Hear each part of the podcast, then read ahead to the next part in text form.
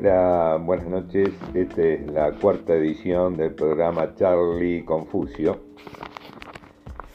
Y bueno, esto tiene que ver algo con la falta, ¿no? La falta en, distintas situaciones y cómo uno la puede relacionar con algunos temas de creatividad. Y también qué pasa cuando de pronto en algún momento no contamos con aquello siempre habíamos contado, ¿no? ¿Qué hacemos en ese momento? Por ejemplo, en la semana pasada, mi hija el viernes, Rocío, me llamó y estuvimos hablando un ratito y en un momento le pregunto y ella me dice que, que tiene un pequeño dolor en el pie, pero que se siente mal porque eso le imposibilita este, em, hacer su gimnasia, su danza, lo habitual, lo que ella le gusta hacer, y bueno, de alguna manera el médico le indicó un reposo, por lo cual eh, ella este, no va a poder hacer todas esas cosas que le gustan, ¿no? Entonces me quedé ahí un poco pensando a medida que estábamos hablando y me acordé de, varias cosas, ¿no? y le dije, bueno, a lo mejor no podía, tenía que quedarse quieta con la parte de abajo de las piernas, no moverse, pero sí podía mover otras partes del cuerpo, o sea, y hacer algún tipo de danza que, sea distinta, ¿no? Tratando de buscar otra forma, por ahí de la mitad para arriba, que era lo que podía llegar a ser. Y hasta le conté algunas anécdotas de por donde yo en algún momento este, em, equilibré algo cuando no pude moverme por un problema que tenía también parecido, ¿no? de, otro tipo. Y, este, y bueno, que traté de buscar una forma a través de la pintura.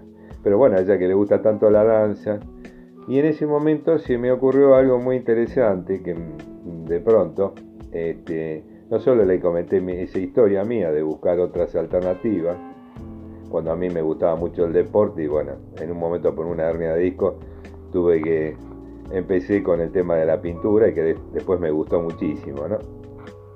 Entonces se me ocurrió buscar por internet a María Fuchs, una gran danzarina y este, mm, eh, bailarina argentina que tiene ahora un grupo que es de danza terapia y en la cual explica los movimientos y hasta ayuda a que cada uno de acuerdo con lo que tiene, con lo que puede, poder desarrollarse. La recomiendo fundamentalmente buscar ahí en, YouTube a María Fuchs, en lo que es danza terapia, que sirve para, eh, digamos, todo tipo de persona que, quiera hacer algún tipo de movimiento, a través del movimiento buscar algo, aunque no cuente con todo el cuerpo, en, digamos, con, con solamente una parte, poder llegar a ejercitarlo, ¿no?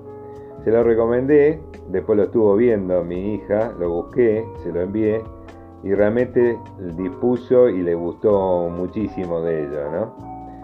Y este y bueno, y ahora con eso de que a veces uno parece que las cosas este, ¿qué le pasa? ¿Qué es lo que uno yo siento que uno tiene que reflexionar qué es lo que puede hacer uno con lo que tiene en cada momento? Uno nació con un montón de cosas y después a veces a medida que pasa la vida va perdiendo y le quedan menos. Y bueno, con esas que tiene en cada momento, cómo poder ser este, feliz y cómo poder eh, lograr concretar y sacar todo lo que uno tiene adentro afuera. Este, bajo distintas formas, ¿no? Y, y bueno, y acá mm, después buscando algo, encontré algo muy importante de Borges en un momento en el cual él habla sobre su ceguera y hace un informe especial, ¿no? Y bueno, me tomo un poco la atribución de leer un poco referencia e, eh, con referencia a eso, en un momento, en una parte, hago un extractado de algo que él, que él este, hizo una conferencia, y llevándome a las palabras de él, dice, un escritor o todo hombre debe pensar que cuanto le ocurre es un instrumento, Todas las cosas le han sido dadas para un fin, y esto tiene que ser más fuerte en el caso de un artista. Todo lo que le pasa, incluso las humillaciones, los bochornos, las desventuras, todo eso le ha sido dado como arcilla, como material para su arte. Tiene que aprovecharlo. Por eso, yo hablé en un poema del antiguo alimento de los héroes, la humillación, la desdicha, la discordia. Esas cosas nos fueron dadas para que la transmutemos, para que hagamos de la miserable circunstancia de nuestra vida cosas eternas o que aspiren a serlo.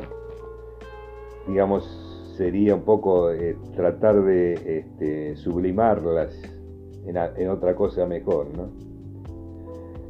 Si el ciego piensa así, está salvado, la ceguera es un don.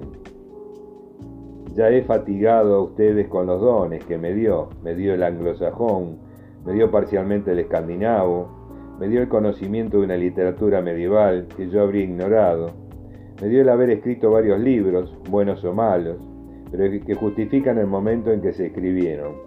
Además, el ciego se siente rodeado por el cariño de todos. La gente siempre siente buena voluntad para un ciego.